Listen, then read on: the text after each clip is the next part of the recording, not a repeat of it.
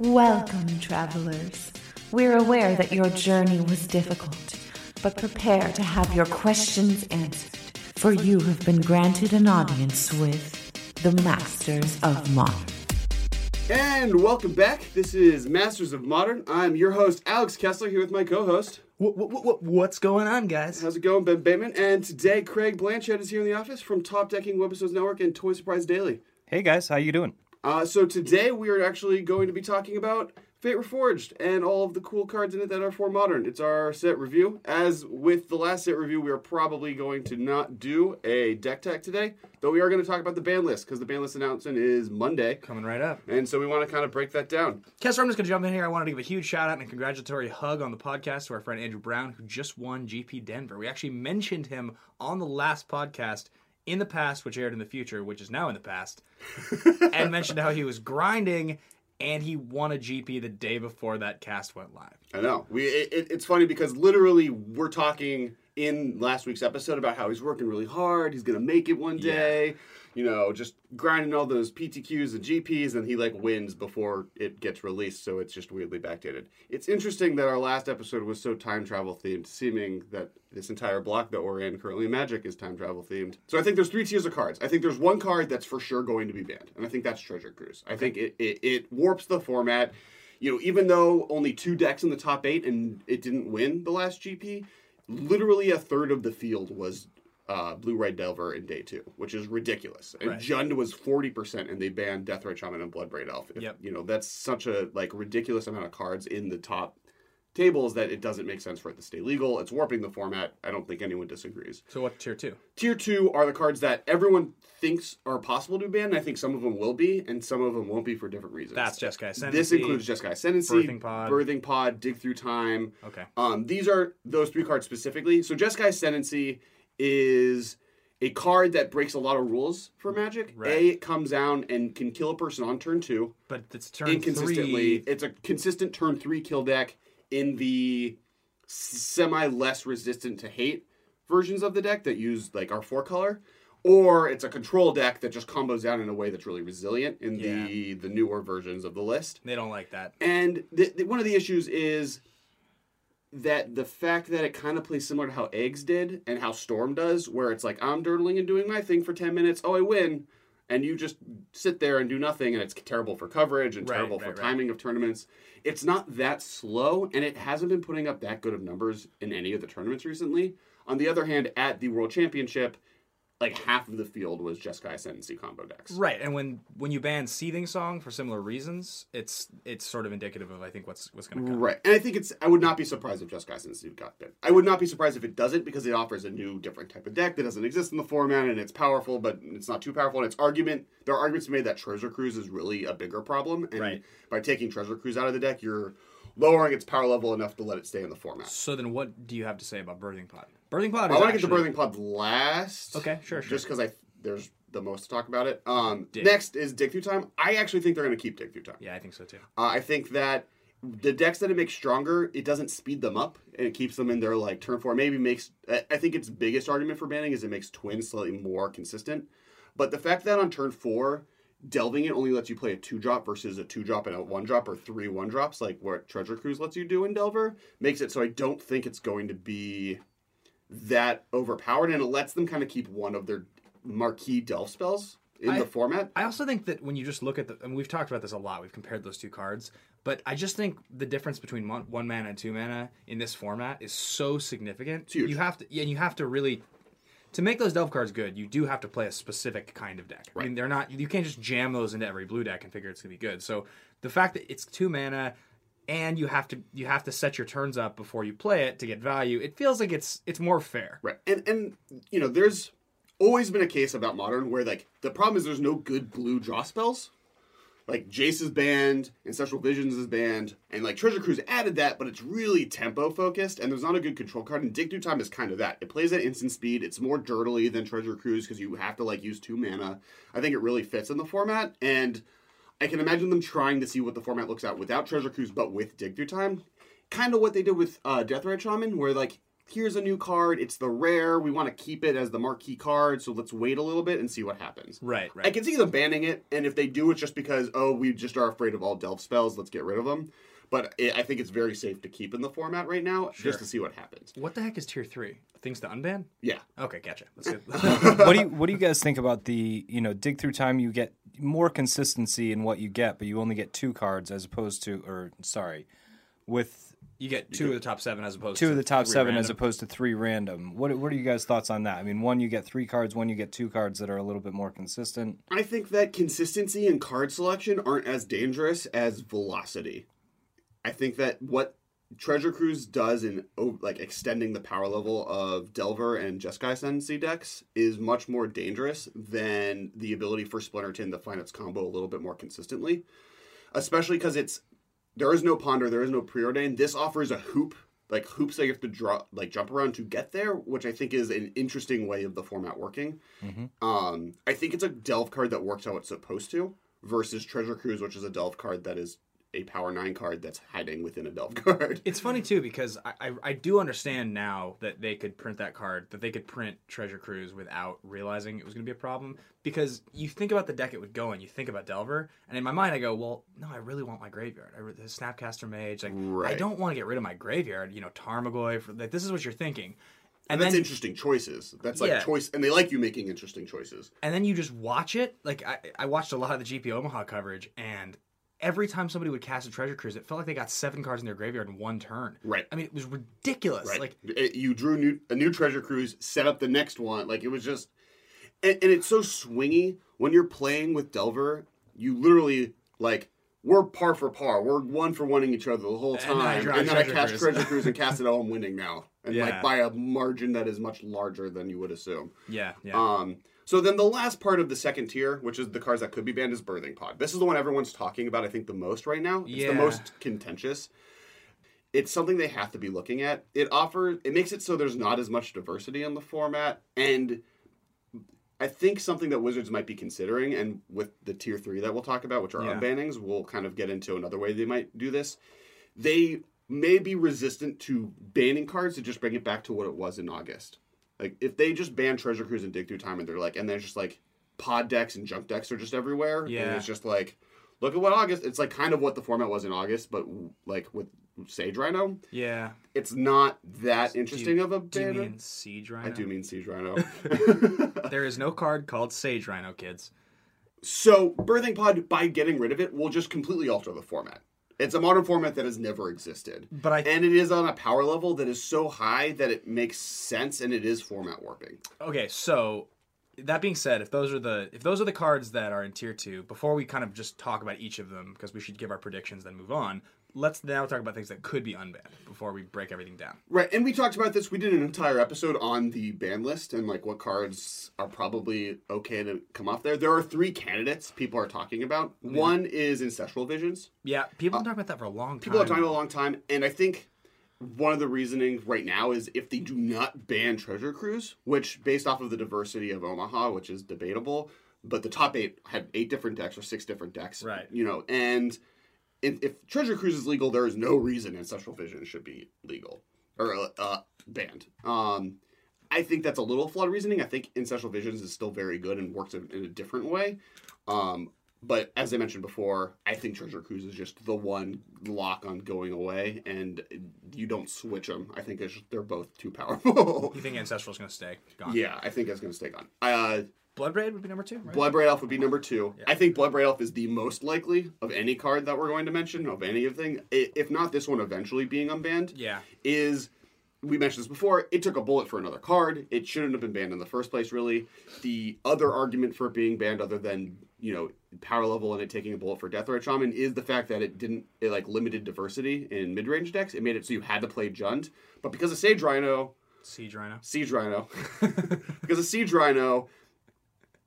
That's no longer true. There's now a actual unique like choice to make between do I want to play the value oriented Bloodbraid Elf or do I want to play the just guaranteed beater of Siege Rhino. Right. And with Siege Rhino in the format, there's no real reason for Bloodbraid Elf to be banned. It And, doesn't. and like the reality is, good four drops that aren't named Jace the Mind Sculptor don't need to be banned in modern. Like it, four mana, you just. I mean, there's an argument there are, that they could print four drops that are too powerful for modern, but again, like, yes, I agree. Like, it's it's four mana with counter spells existing. It's just it's an expensive spell. I mean, I Mm-hmm. guess I guess okay. The reason Bloodbraid Elf is so powerful at four is because of Cascade. So even if you do counter it, you still get something out of it. right. And But that's fine. I'd rather a good card against Cryptic Command exist and just like it doesn't do anything inherently broken. It's Right. value oriented. It, it can seem unfair at times, but it offers cool choices. You can, you know, Boom Bust comes back as a Yeah. deck possible possibility. I think it offers a lot of interesting things to the format. I agree. Um, the last thing is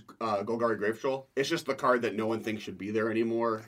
The six versus the five that's legal isn't that valuable, and the best decks that are like using the dredge are dredgifying decks, and they are a cutting their dredge cards in general, and Yeah. Golgari Grave Troll is too expensive to make dredgifying come back. Sure. So like, it doesn't offer that much other than the fact that it just it can come down as a beater at five Right. but that's interesting and not necessarily over like a five drop that is big versus like what Tron is doing.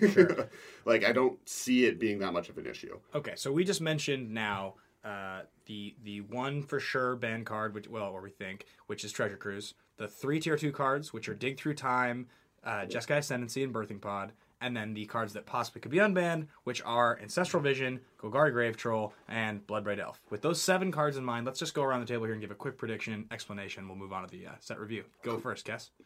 So I mean I've kind of said it already, but I think Treasure Cruise for sure out. I think uh, Birthing Pod is out. I think Jeskai Ascendancy and Dig Through Time are in. I think uh, Bloodbraid Elf is in. Uh, I don't think Ancestral Vision is worth putting in, and I wouldn't be surprised if Grave Troll doesn't get put in. But that's my like my wild card, and I think they could unban it and it just wouldn't do anything to the format. Uh, I think they're definitely going to ban uh, Treasure Cruise. I think probably they're going to ban Jeskai Ascendancy because it feels too much like other cards that they've had to ban in the past. I think Birthing Pod's the most interesting one in in question. It feels to me it's very interactive, and Birthing Pod decks are interesting, and they. I don't think they're going to ban Birthing Pod, though that one's on the fence. The first two for sure, and then beyond that, they probably unban Bloodbraid, and Ancestral Vision probably stays gone. The others, I don't think anything's going to happen. I think you can't unban both. I think you might be able to make an argument for unbanning one versus the other, but if both are in the format, that cascade into the other is Right. too strong. I do think it would be interesting to put Ancestral Vision into the format. I mean, I do. I think Right. I think that card. Even though like Treasure Cruise has kind of proved that draw three cards is maybe too yeah, strong. Yeah, but like t- it's different when you top deck late in the game and you can play a Treasure Cruise versus when you top deck Ancestral Vision and it's four turns later. It doesn't help you in a Delver deck to tr- top deck that when you're going one for one and you know what I mean. You're, you need to push the Yeah, extra yeah. three damage. I mean, Waiting I- four turns, yeah, you're still Treasure Cruise is It's kind of definitely like late game led instead of like. and that's why early that game. card was fair and standard when it, when it pretty much existed for the most part. What do you think? I so I don't have too much to say about uh, all of those cards, but I you know uh, there are three cards in there that uh, I'm interested in. Treasure Cruise, you know, obviously I think that's going to be banned. That is, it does seem too strong to be in the format. Um, but I do really hope that Birthing Pod does not become unbanned because that just seems like a fun deck. It just it, it seems like my kind of deck, the the deck that I would play. And you know that would get somebody like me into the format, which I think is something that Wizards wants to hold on to. Um, and you know, lastly, Golgari Grave Troll, one of my favorite EDH cards. So I would love to see that come back to the format. I th- I agree with Kessler that six drop. I mean, it's like come on, Uh, come on. I don't know. I think it would you know be interesting to see what that does with Delve, but at the same time, I think it'd be interesting. So why not see it? All right, so that's kind of what we think is going to be banned. Yep. Next Monday. Uh, next week we'll actually probably end up talking about what was banned and what that means to the format. 100%. Um, moving forward, let's talk about Fate Reforged. What do you guys just think about the set in general? What's your general feeling on it? I think Manifest is underrated. I think everyone is kind of looking at the set right now, and it has kind of that problem that a lot of the second sets have, where the power level is weird. I think this is stronger than most people's second most second sets that have come out, Yeah. and people aren't used to that, so they're not really grasping some of the cards that could be very powerful. Craig, anything you're excited about?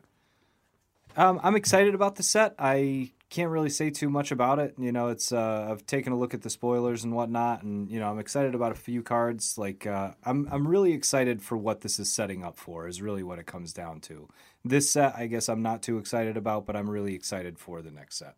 You're, you're you're waiting for those dragons of Tarkir to come stomping through. And I breathing fire on really am, man. You know, I got in around the time of the first Elder Dragon set, and you know, it seems like they they could do the opposite Elder Dragon, you know, uh, set, and that kind of excites me. I don't know. There's there's a lot about this set that I think could be really interesting.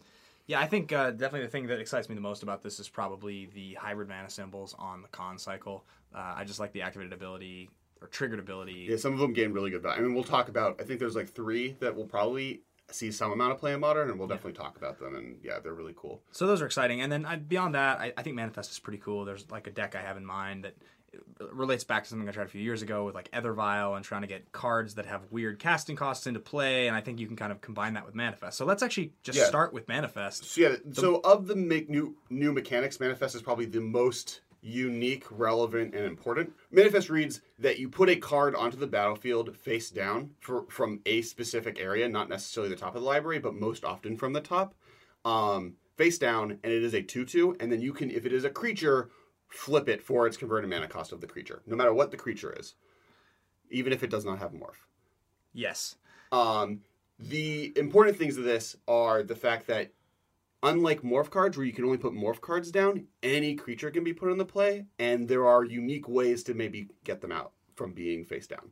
Yes, there it's it's it's a strange ability in some ways. It's a cool little take on what Morph did. Morph was not the strongest ability for constructed formats overall. This is a nice way to make it a little stronger.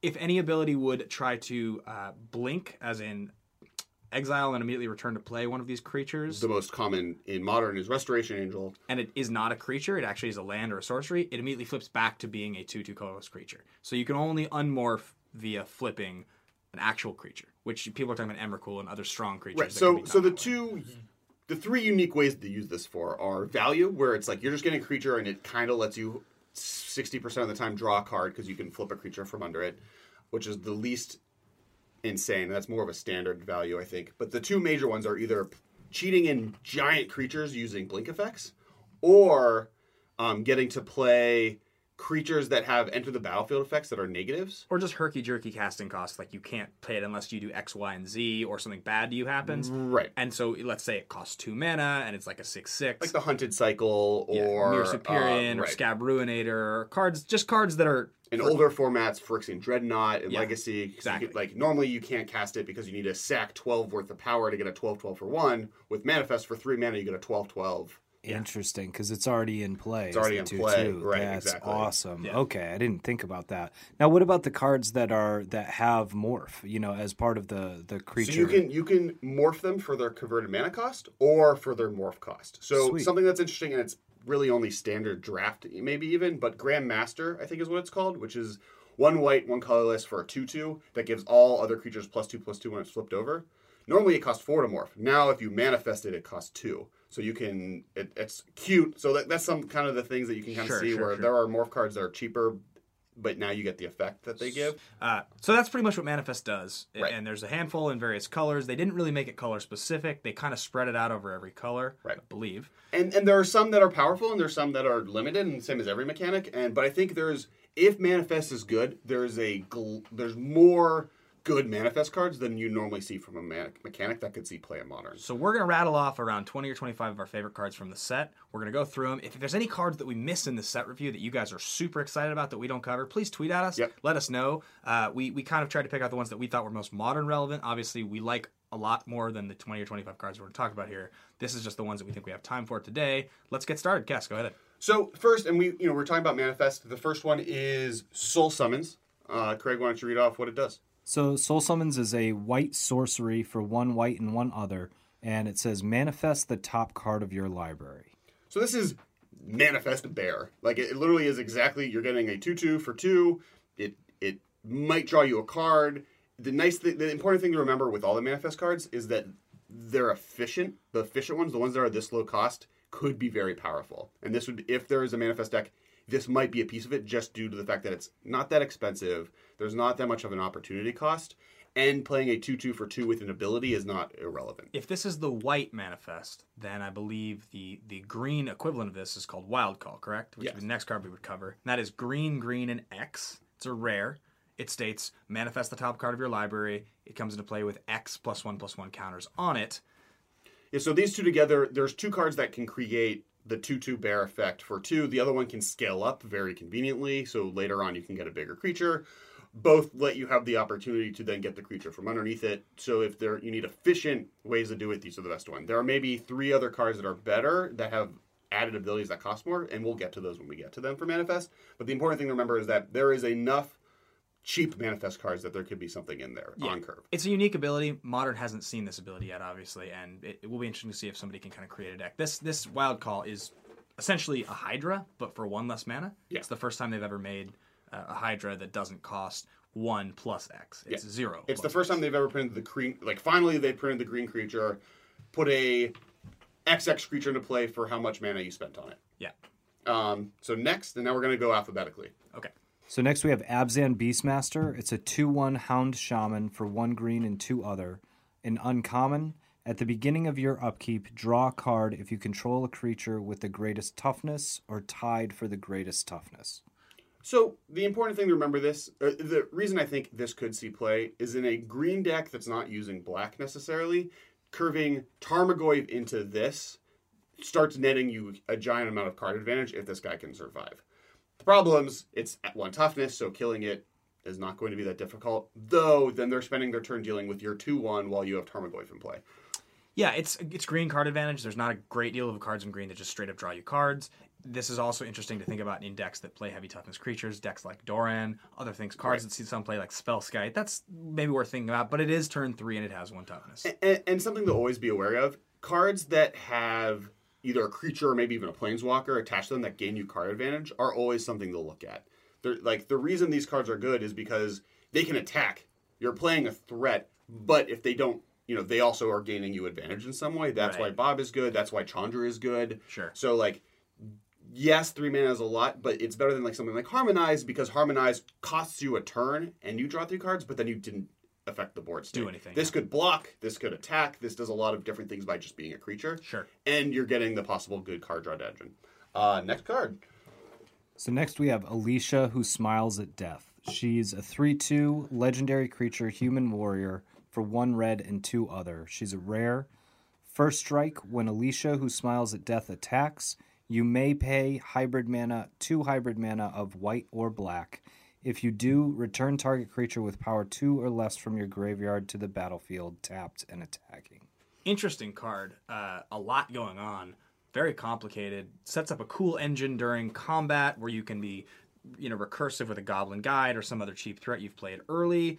It does cost three, but it's a, it's a reasonably costed body at three I mean, two like- first strike for three. theoretically you could say it's three mana for a three two first strike that brings in a 2-2 token and draws you a card next turn Right. so like there is a lot of value there it's pretty aggressive and that's something you know these zoo decks could very well be looking to play this is a great zoo three drop especially if you know we mentioned earlier bloodbraid elf gets unbanned bloodbraid elf into this seems awesome But you also have to say to yourself, three mana dies to lightning bolt.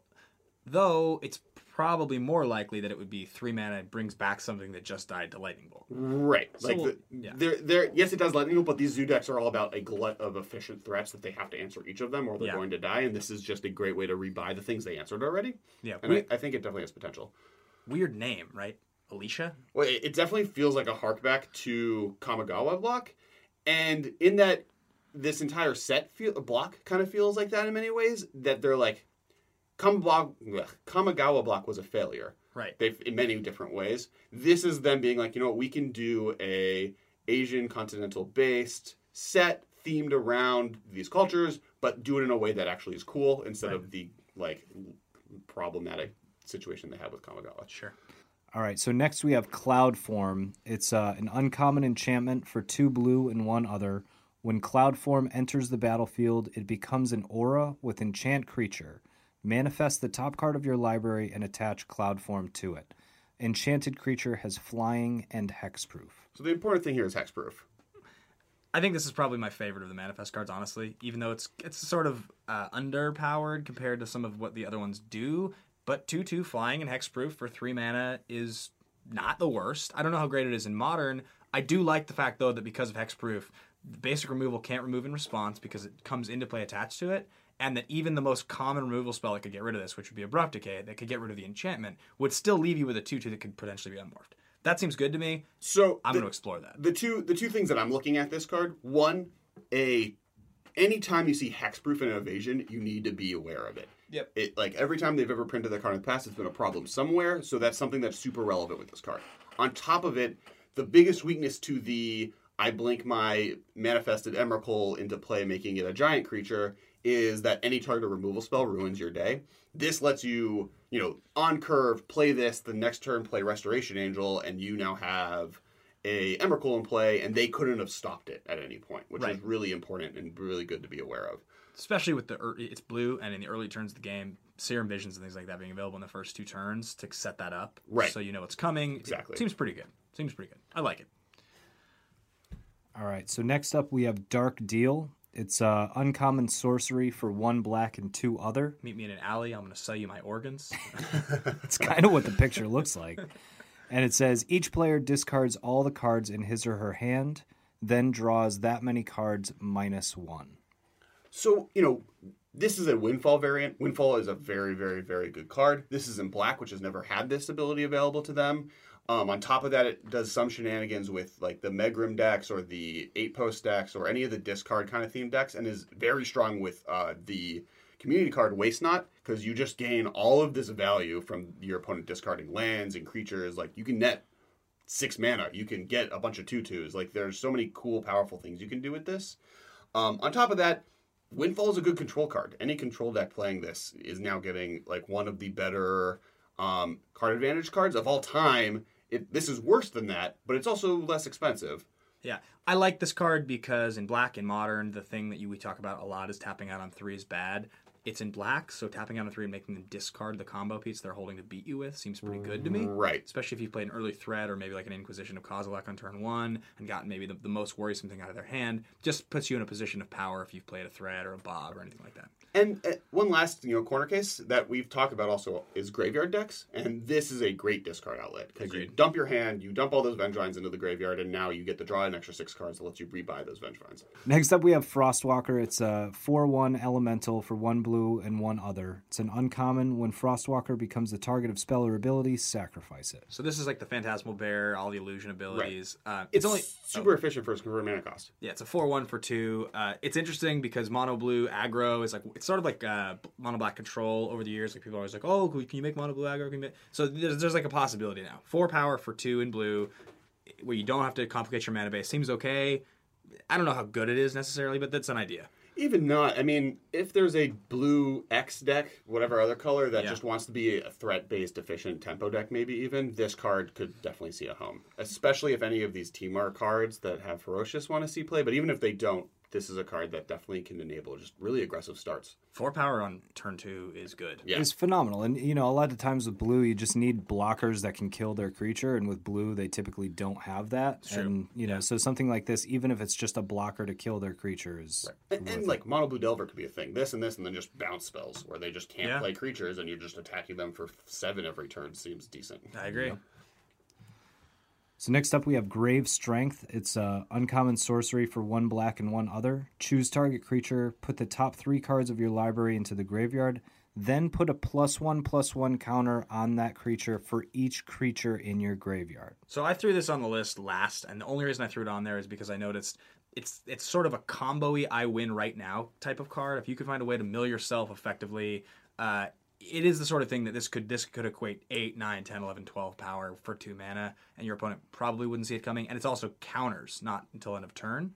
So it creates a sticks permanently enormous threat. This is one of those cards where if you were to play, this is one of those cards that if you were to play some sort of uh, lots of mill effects, and you played cards like Jace's Phantasm or something, you could choose who to mill depending on how you wanted to win. If you milled yourself, your Phantasm would get huge. If you milled them, your Phantasm gets huge.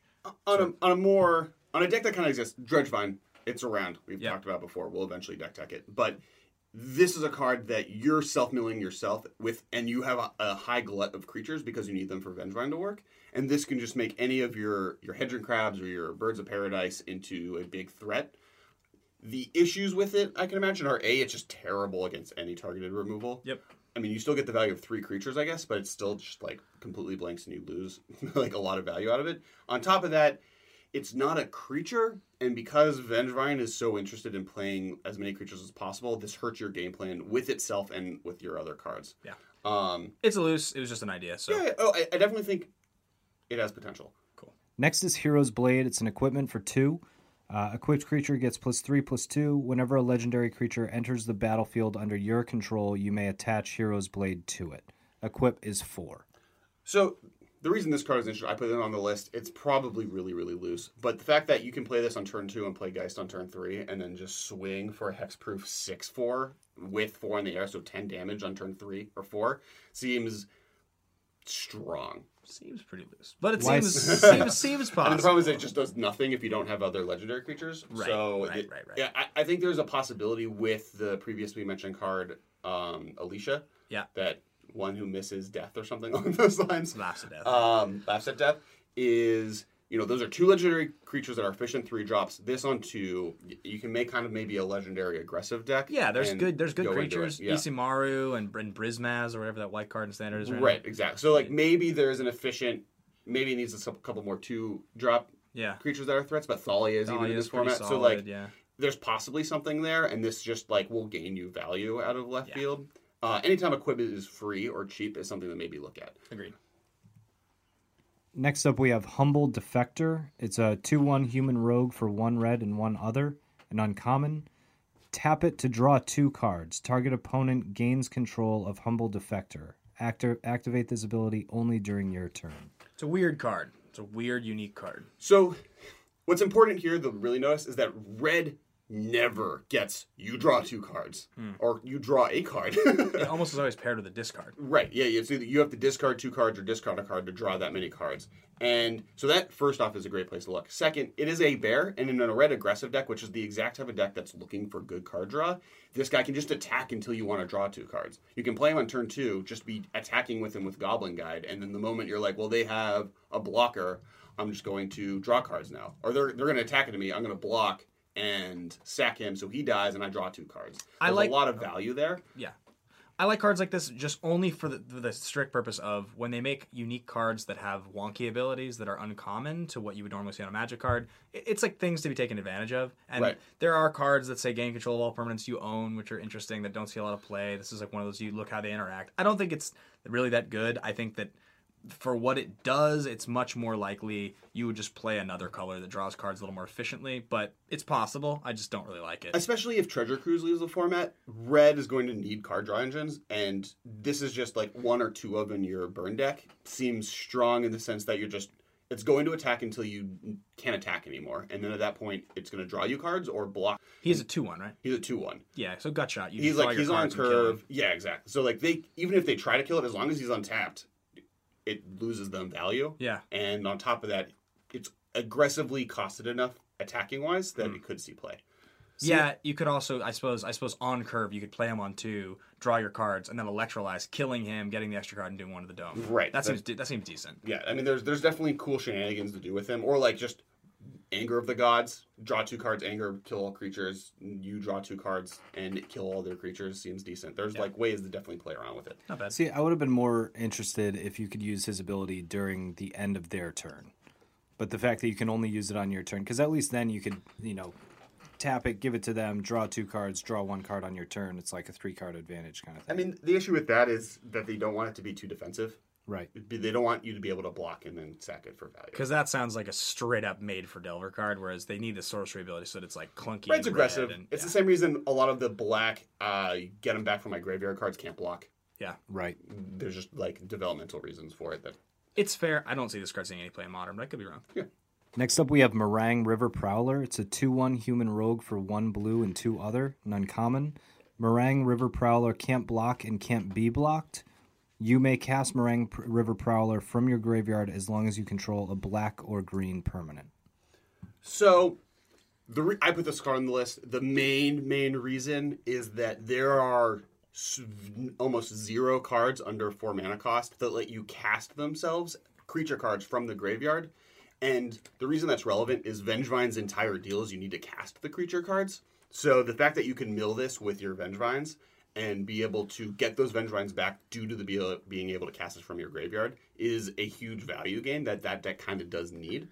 Because often what you find is you spend all your time discarding cards that you no longer have creatures in your hand to be able to get the Vengevines you've discarded back. This lets you kind of do that. The only other card is the 5 6 for 3 that uh, you have to exile three creatures from your graveyard that isn't very good. So this is kind of a more efficient, not as big of a body, but better for what you're trying to do version of that card. in the traditional sense, I think what you're saying is totally true. The other th- reason I think this card is interesting is for this one reason. It's very, very rare that Magic cards reference a permanent of a color as opposed to a creature of a color. So the fact that this card could be played in some sort of control build where, like, even just what we were talking about, maybe you're playing cards like Waste Not or Megrim, and you're making you discard and sacrificing things. Right. You can consistently replay them and attack with them, and even though it's slow, all you have to do is control a permanent, not a creature. So you could have something in play that's netting you card advantage, and just keep bringing this guy back. Blue Black control deck or Blue Black X control deck that's Yeah. playing, you know, Phyrexian Arena or any of the black Exactly. good card draw engines. There, there's definitely advantages to be gained with this card. All right, so next up we have Mardu Woe Reaper. It's a 2 1 human warrior for 1 white.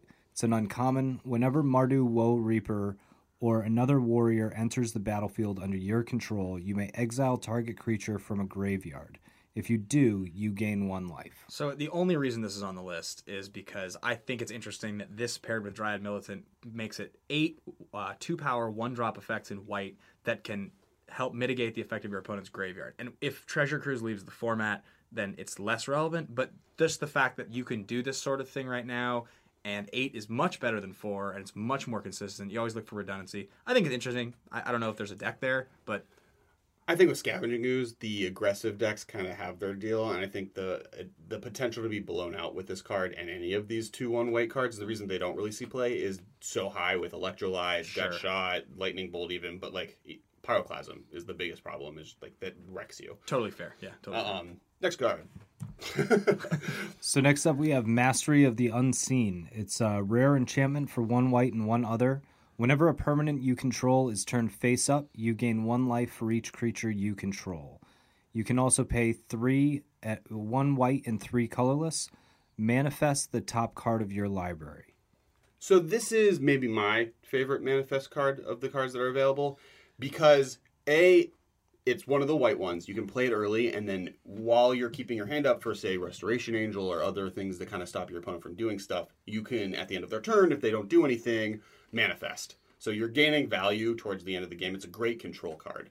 And I think, you know, any type of control threat that ugh, any type of control threat that's hard to deal with is something to keep an eye on.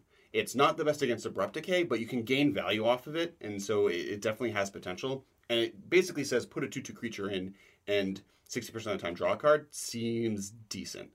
Seems fine. Uh, I tend to stay away from cards like this for some reason. I, control isn't really my game usually. Uh, tempo is more my game. I can see how there could be value here, and it is definitely the, the repeatable manifest on it makes it with that stuff we're talking about and trying to break that ability. It's probably the easiest to try to break the ability with, but Right. it does seem a bit slow, and it's much easier to respond to when you're not getting a really unfair creature early. The thing to also remember is, I guess the two things to really remember is that the fact that any threat you can play in a control deck that you can pay for an inefficient amount, but then at your leisure make it a threat is something to keep an eye on. On top of that, because Snapcaster Mage is the format, you actually gain a little bit more value if they kill your creatures. Sure. So if they're, you're like, I manifest a lightning bolt, and they're like, well, I and they don't know, and they, it's just a two-two creature, and they have to block it or kill it. Then you just put a lightning bolt in your graveyard that you can then can snapcast or back. That's interesting. Snapcast back later. That's very interesting. Uh, so next up is Merciless Executioner. It's a 3-1 uh, Orc Warrior for 1 black and 2 other. It's an uncommon. When Merciless Executioner enters the battlefield, each player sacrifices a creature. Fleshbag Marauder number two. Yeah, it's awesome. I mean, the one relevant thing is now there are exactly eight of this effect. This effect has always been borderline playable. Keep an eye out on it. I don't think Right now, there's a home for it. I think Liliana is just better, but possibly with this many versions of the deck, something with Sun Titan or some way of recurring them seems like a possible strong ability. It's like the flip side of exactly what we were just talking about with the white creatures. It's like there's now eight of this this effect that like doesn't really see play, but it seems in theory like it's possibly to be good. Exactly. So All right, so next we have Monastery Mentor. Uh, it's a 2 2 human monk with, for one white and two other. Has prowess. Whenever you cast a non creature spell, put a 1 1 white monk creature token into the with prowess into the battlefield. So this is one of maybe the three cards that's becoming the face of Fate Reforged. This is the most expensive card on the set right now. I think it's overrated. So, you know, a lot of the comparisons are being made to Young Pyromancer. The difference between two and three mana and the colors that they're in is so huge. I think color is less relevant, but I think the fact that I mentioned this earlier, but three mana can kill you tapping out for, while two mana can set you up for a game that they can't beat you on.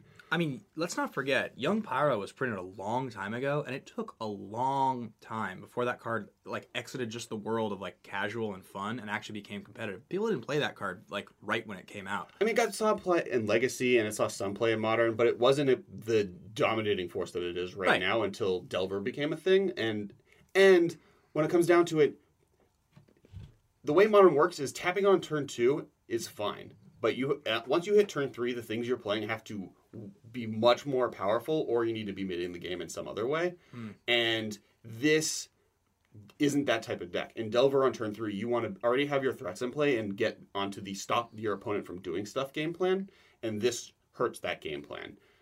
Yeah, it's.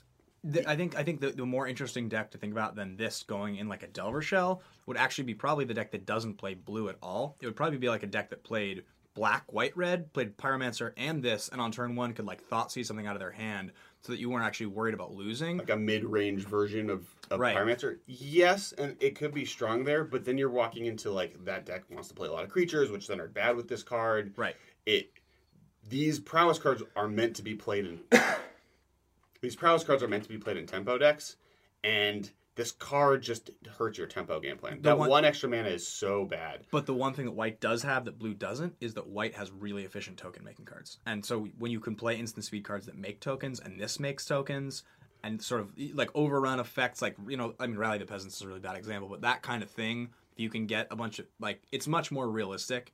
Uh, and I'm not saying it's good for that reason. I'm But is this better than some of the other token creators? If you're doing a black white token plan, for instance, I'd rather have Elspeth and other cards that, and then like my turn three be just some efficient spells than th- tapping out on turn. Like I tap out for this, and they play Deceiver Exarch into Splinter Twin, and I literally die that turn, and that's not an uncommon situation. Yeah, I don't think it's great. I'm just saying I don't think it's. You said it's significantly overrated as the most expensive card. That's true. I don't think it's going to be great.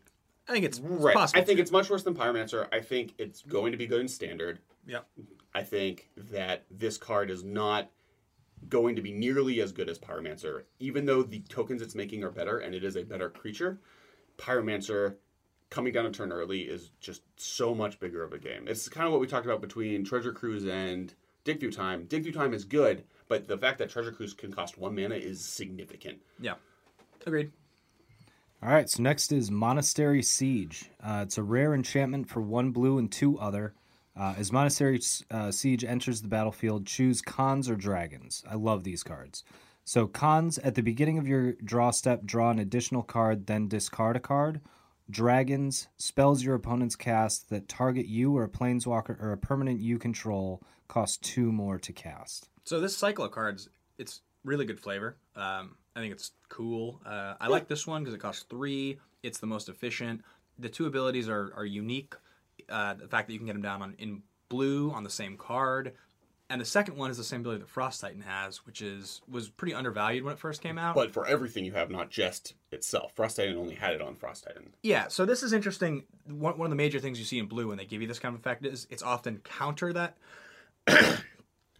One of the things you often see in blue is that it's often counter that ability unless they pay two. And with those illusion cards we're talking about, like Frostwalker uh, and Phantasmal Bear, the fact they can't target your thing unless they pay two more makes it much, much more difficult if you were to land this after landing some really threats.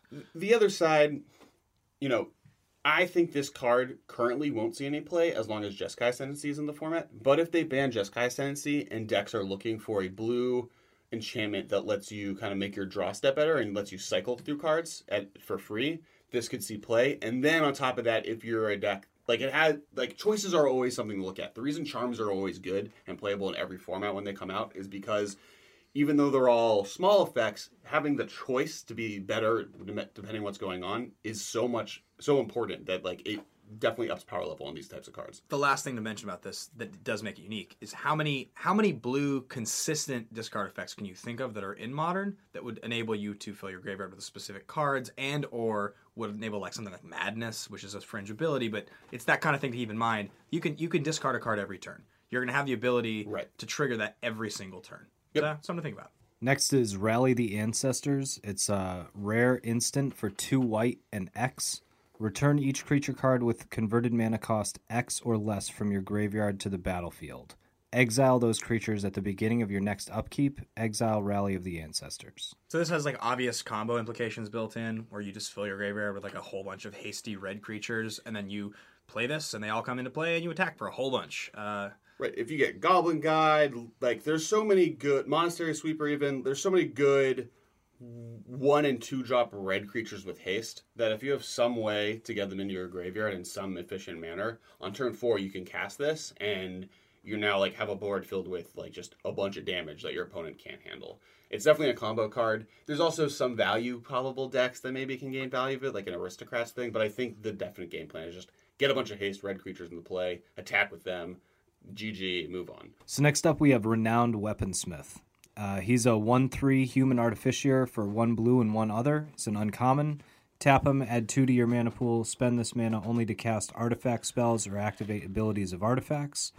Or you can pay 1 blue and tap him, search your library for a card named Heart Piercer Bow or Vial of the Dragonfire. Reveal it and then put it into your hand, then shuffle your library. so the second ability is interesting only because we don't know what Dragon Vial. It's only relevant if Dragon Vial is Yeah. like one drop artifact, sack it, do three damage to target creature. like Right. some like good spell. Something good. Probably is not relevant. Now, this, we talked about the Grand Architect deck kind of recently, and it's interesting to see now Are you between. saying that you like cards that go with Grand Architect? is that something that you like to do then?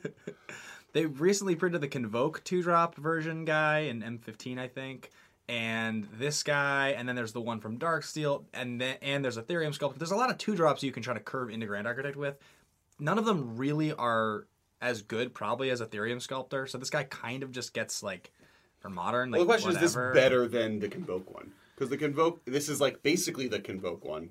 It has a lot of similarities to the Convoke one, but is the deck we're talking about? Is it better that you can just tap this for two mana, or when you don't get Grand Architect, or is it the fact that the other one can kind of tap for three mana in many, or like does a different impression? Yeah, I think I think what uh, it comes down to is that Grand Architect deck doesn't play anything that costs one right now. That's an artifact, and if it did, then the Convoke guy would be better because you could just play him and cast something with him. Yeah. Whereas I think if if the deck is entirely two to four and five and six drops, it's kind of six of one, half does the other. I mean, you could if you needed to play a ton of them, if you had some strategy that was like total redundancy, you now have the ability to play a ton of two drops. Right. But I don't know how relevant that is. So it, also comes down to what the tutor effect is. If the thing is relevant for the deck, it's possible a thing. Um, I actually think that there's a standard artifact deck that was kind of floating around that's almost completely based off of M15 cards that this could cycle into and make much more powerful. Um, until that, so in standard, it's possibly going to see play because it's a, an additional effect to the convoke one. We'll see. Yeah. All right, so next we have Soulfire Grandmaster. This is probably my favorite card in the set. This is probably a lot of people's favorite cards in the set. Definitely my It's, favorite uh, card in the set. All right, so Soulfire Grandmaster is a 2 2 human monk for one white and one other for a mythic rare. So it has lifelink. Instant and sorcery spells you control have lifelink. And for two hybrid mana of blue or red and two colorless, the next time you cast an instant or sorcery spell from your hand this turn, put that card into your hand instead of into your graveyard as it resolves. So there's really two major. There's three relevant things about this. A two two lifelink for two, not the most efficient card on the planet, but I've seen worse cards see play. More importantly, giving spells lifelink. Yep. This has never been done before, so this is you know once again you're looking at a unique effect on a two drop mythic rare, which like every time a two drop is powerful and has a unique effect, you need to pay attention. Right. That's like Stoneforge Mystic. No one paid attention to it, and then it bit everyone in the butt Yep. a year later.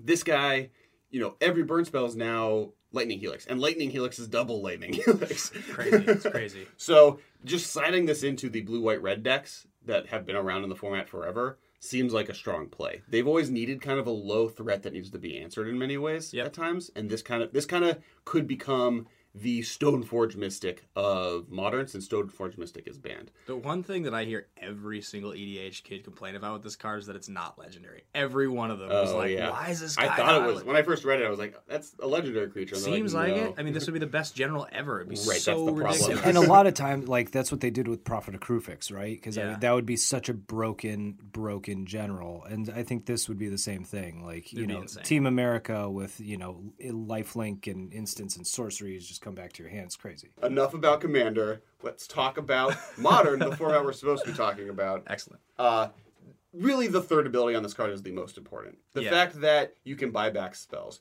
This can range anywhere from just infinite lightning bolts Yep. to that have lifelink Yeah.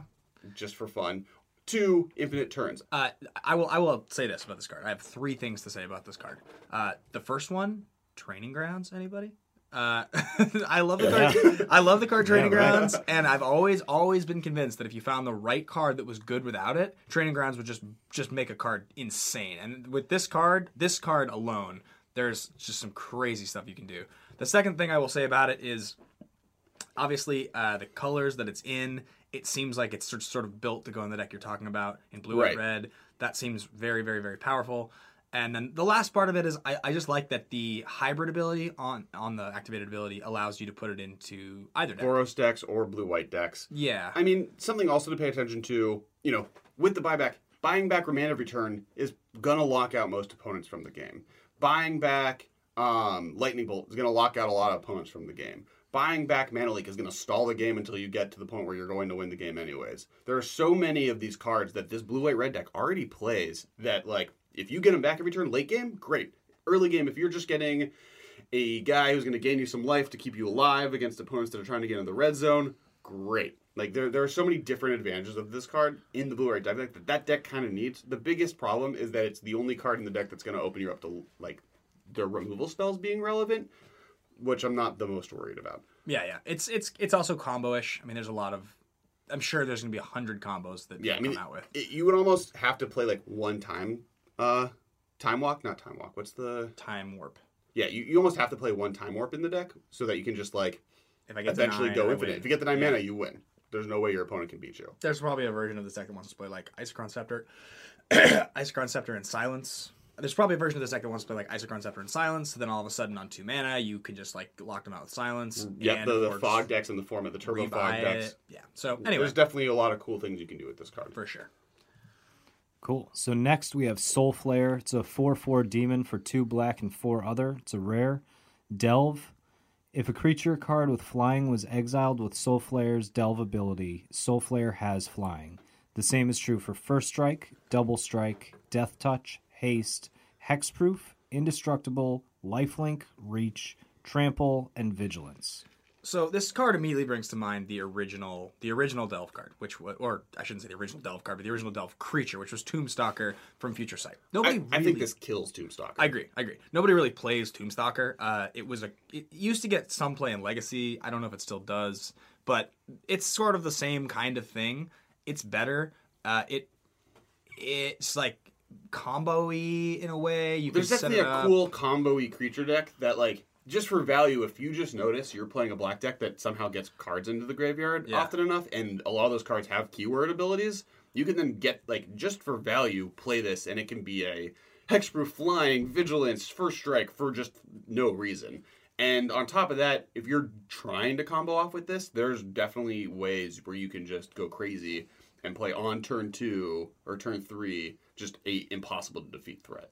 Yeah, absolutely. It's it's very combo-y, and then you can even just think about cards that are just have a lot of abilities and are good, like Vampire Nighthawk or something. like Baneslayer Angel. Yeah. Yeah, like they're just or yeah, vampire like this with Vampire Nighthawk in your deck seems insane. Yeah, seems and then crazy. like you're just building a giant Vampire Nighthawk or building your own black Baneslayer Angel. Like there's so many like powerful Yeah. cards that are just this card has all of the abilities. You can do that with this. Yeah, agreed. Sweet. All right. So next up is Tasigur the Golden Fang. He's a 4 5 legendary creature, human shaman, one black, five other, delve. Two hybrid mana of blue or green and two other. Put the top two cards of your library into your graveyard, then return a non creature card of an opponent's choice from your graveyard to your hand. So this is blatantly my favorite card in the set.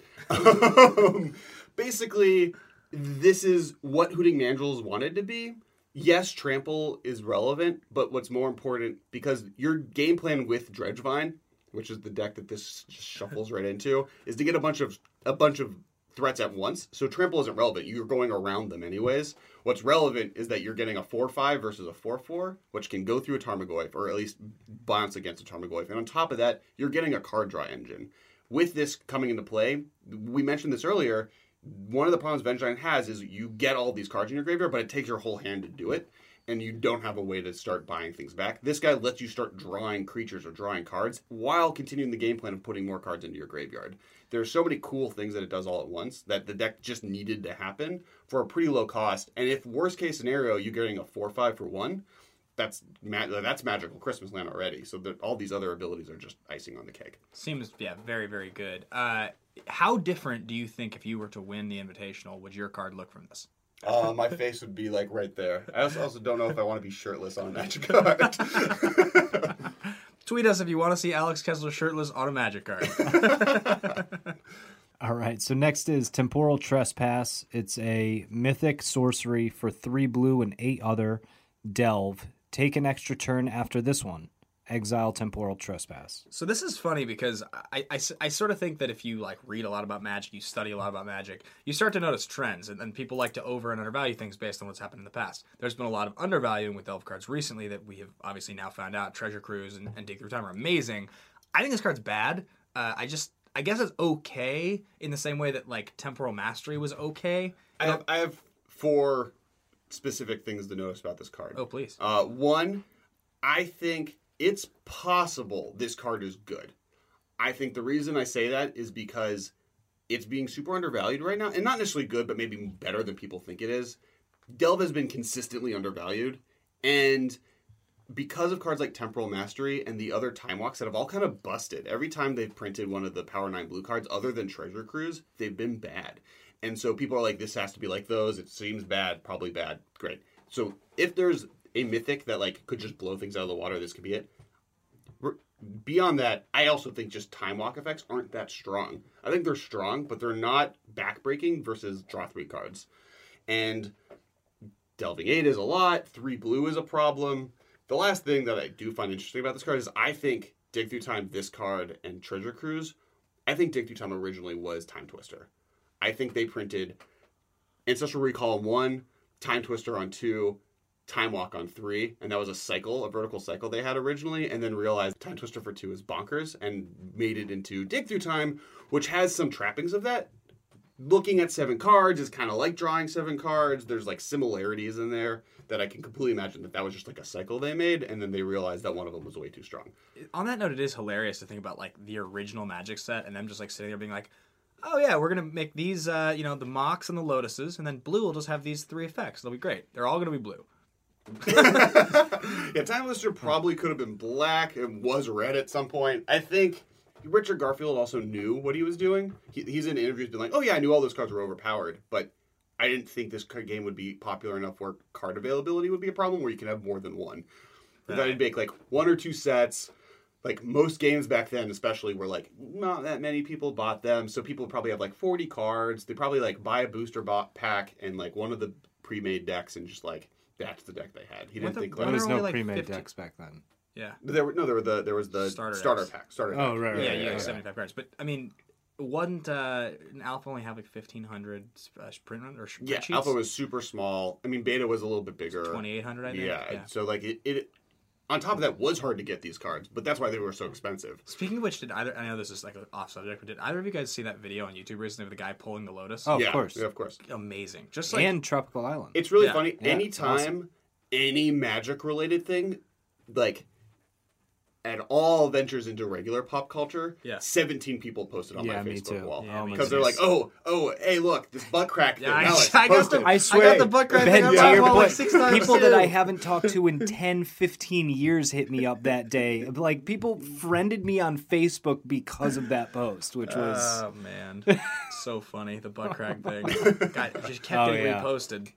Yeah, Yeah, I, oh, I like I'll get like I recently got the butt crack thing reposted on my wall six months later because some random guy was like, "Oh yeah, Alex plays Magic. I just saw this for the first This time. is Have you seen this?" When the Magic movie was announced, I had a hundred people post on my wall being like, "Oh, have you heard there's a Magic movie coming out?" I'm Do you like, know when the "Yes, I date- knew way before you did." do we know the release date on that yet? Or Uh, it's 2018. Okay. Yeah, but that's also 2018 if they develop it on time and Yeah, things right, go right, right. every well. Do we even know what that's going to be about? Is it going to be following planeswalkers, Yeah, or is they- it going to they're- be they're- following people like us playing Magic No, on no, the no, table? no, no, no, no. It's- It- it's they've stated that the reason It's they top created the. Neo Planeswalkers was because they were having a hard time selling their property to people because they didn't have consistent characters and exactly. IP to follow. So it's going to be following Jace. yeah, he's the, he's the main guy.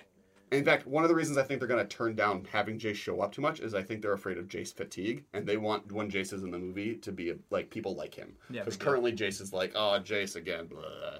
All right, we're tangenting now. Let's Okay. finish. All right, so next we have Temur Battle Rage. It's a uh, common instant for one red and one other. Target creature gains double strike until end of- of turn.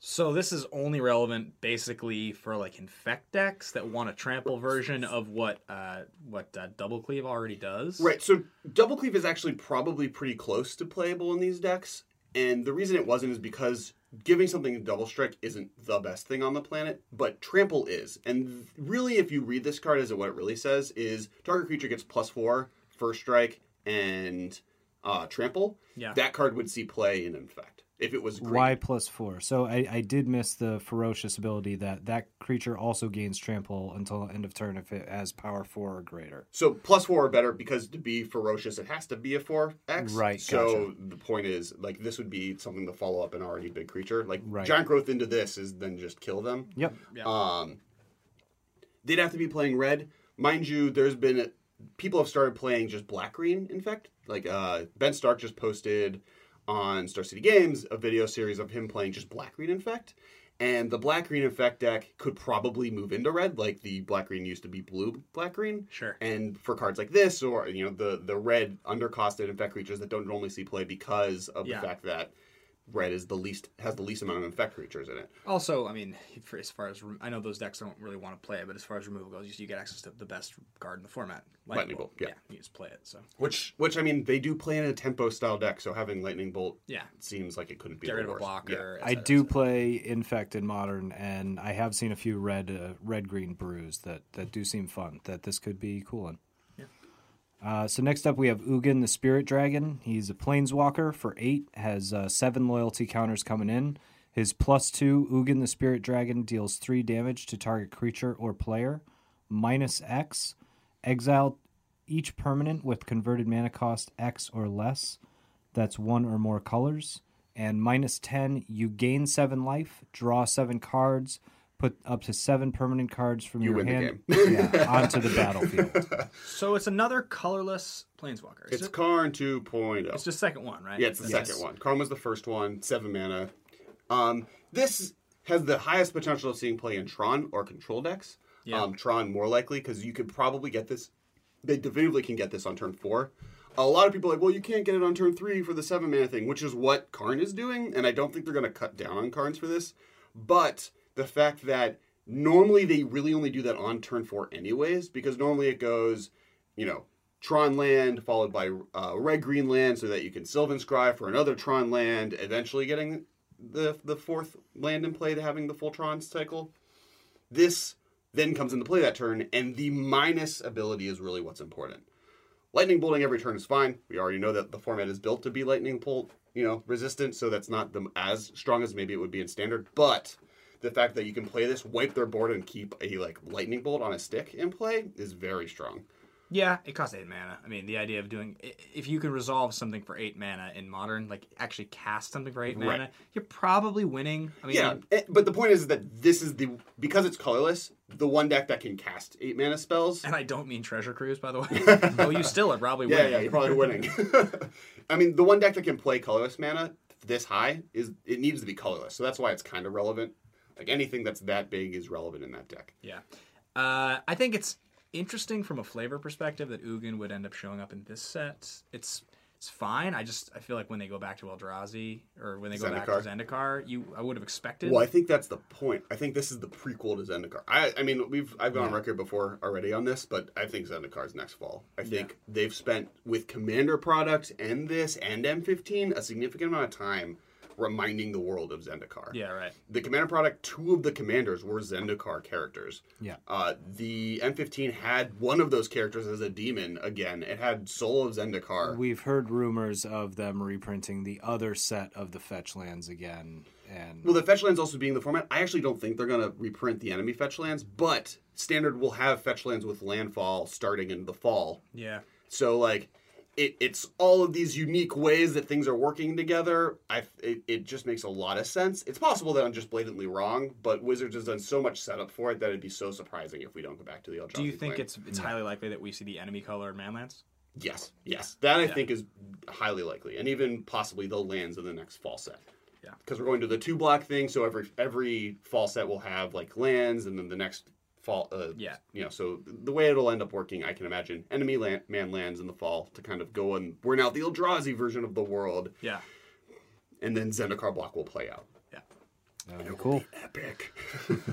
More monsters. Yeah. More of my money so going to. Wizards of the Coast.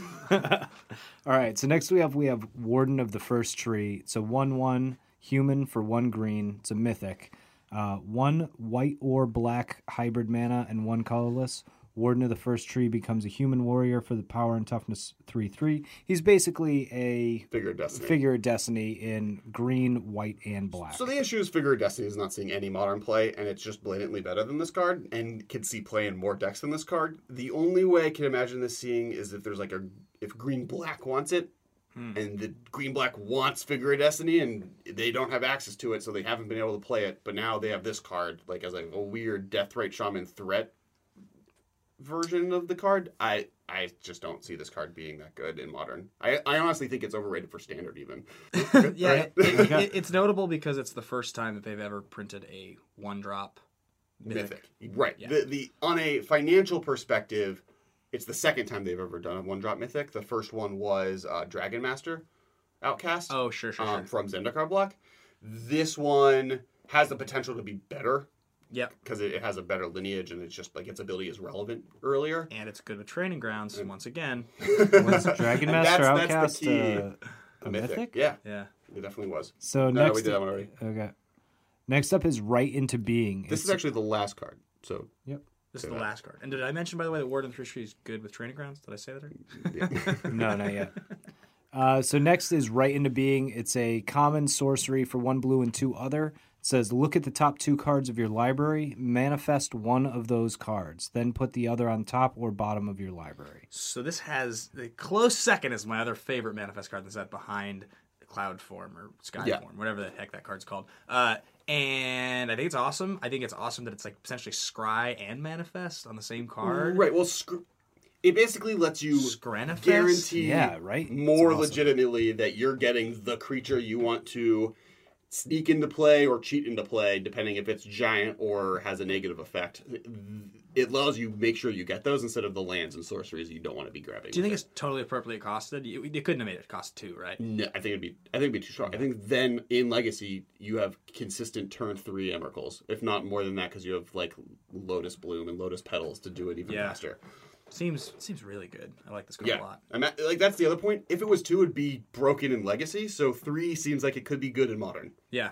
Because you Right. can. I mean, it's not an instant, but like your opponent taps out and they don't know what's going on. You can just be like boom, boom, Emrakul, goodbye. Right. And it even curves out turn three. This they don't have a removal spell for whatever reason because they're pod. Yeah. Turn four, turn four, uh, Restoration Angel. Yep. you're, yeah, you're it'd great. be one thing if it was put the other card in your graveyard or at the bottom of your library or at the top of your library. But the fact that you get to choose is, is Ship crazy. the land or whatever. It's just it seems. Yeah, good. well, yeah, you also set up your next turn to be good. So Exactly. like that's already a decent effect of like pseudo drawing a card. Yeah, I mean, I I, I love this card. I think this card Three is mana definitely put a playable. two two into play, and Scry is already like Is already good. pretty yeah. reasonable. The Yeah. fact that it's like a specific card, and yeah, it's, it seems good. I Yeah, like this card a lot. Yep. So overall, I'm, I'm pretty excited for Fate Reforged. Um, I think- I think a it's a- handful of yeah. exciting cards. It does suffer from the second set syndrome a little bit. I think Manifest is awesome. Right. I think this set is better than almost any other set, second set in in memory. Like a lot of times, third sets are the ones that add the powerful cards because they're like, "Yeah, we can just mess around and throw in the best ideas we have." And legal for a second, while, yeah. right? And second sets are like, "Oh, we want to hold on for the third set before we make all the cool cards." So the second sets always kind of suck. Um, that's one of the reasons they're changing the way blocks work is because second sets just generally were bad in the past Yeah. because they're like, we don't want to make any good cards, so we'll put one or two good cards. So Jace is the only good card, or like, like, and I think that's the last second set that I liked was Worldwake. Yeah, that could be true. I didn't mind Dark Ascension. Dark Ascension was alright. Yeah, but didn't add that much. Like, it's what's the best card in Dark Ascension? Master of the Fells. Probably. Yeah, I mean, like, I, I wouldn't open a Dark Ascension pack. Hmm. I would open Worldwake packs all day. That's fair. That's fair. Um, so yeah, I mean, I think this set's going to be great. Uh, I'm super excited for the draft format. I love what they're. I mean, I'm a big flavor person. I'm a big dra- Yeah. like I like limited.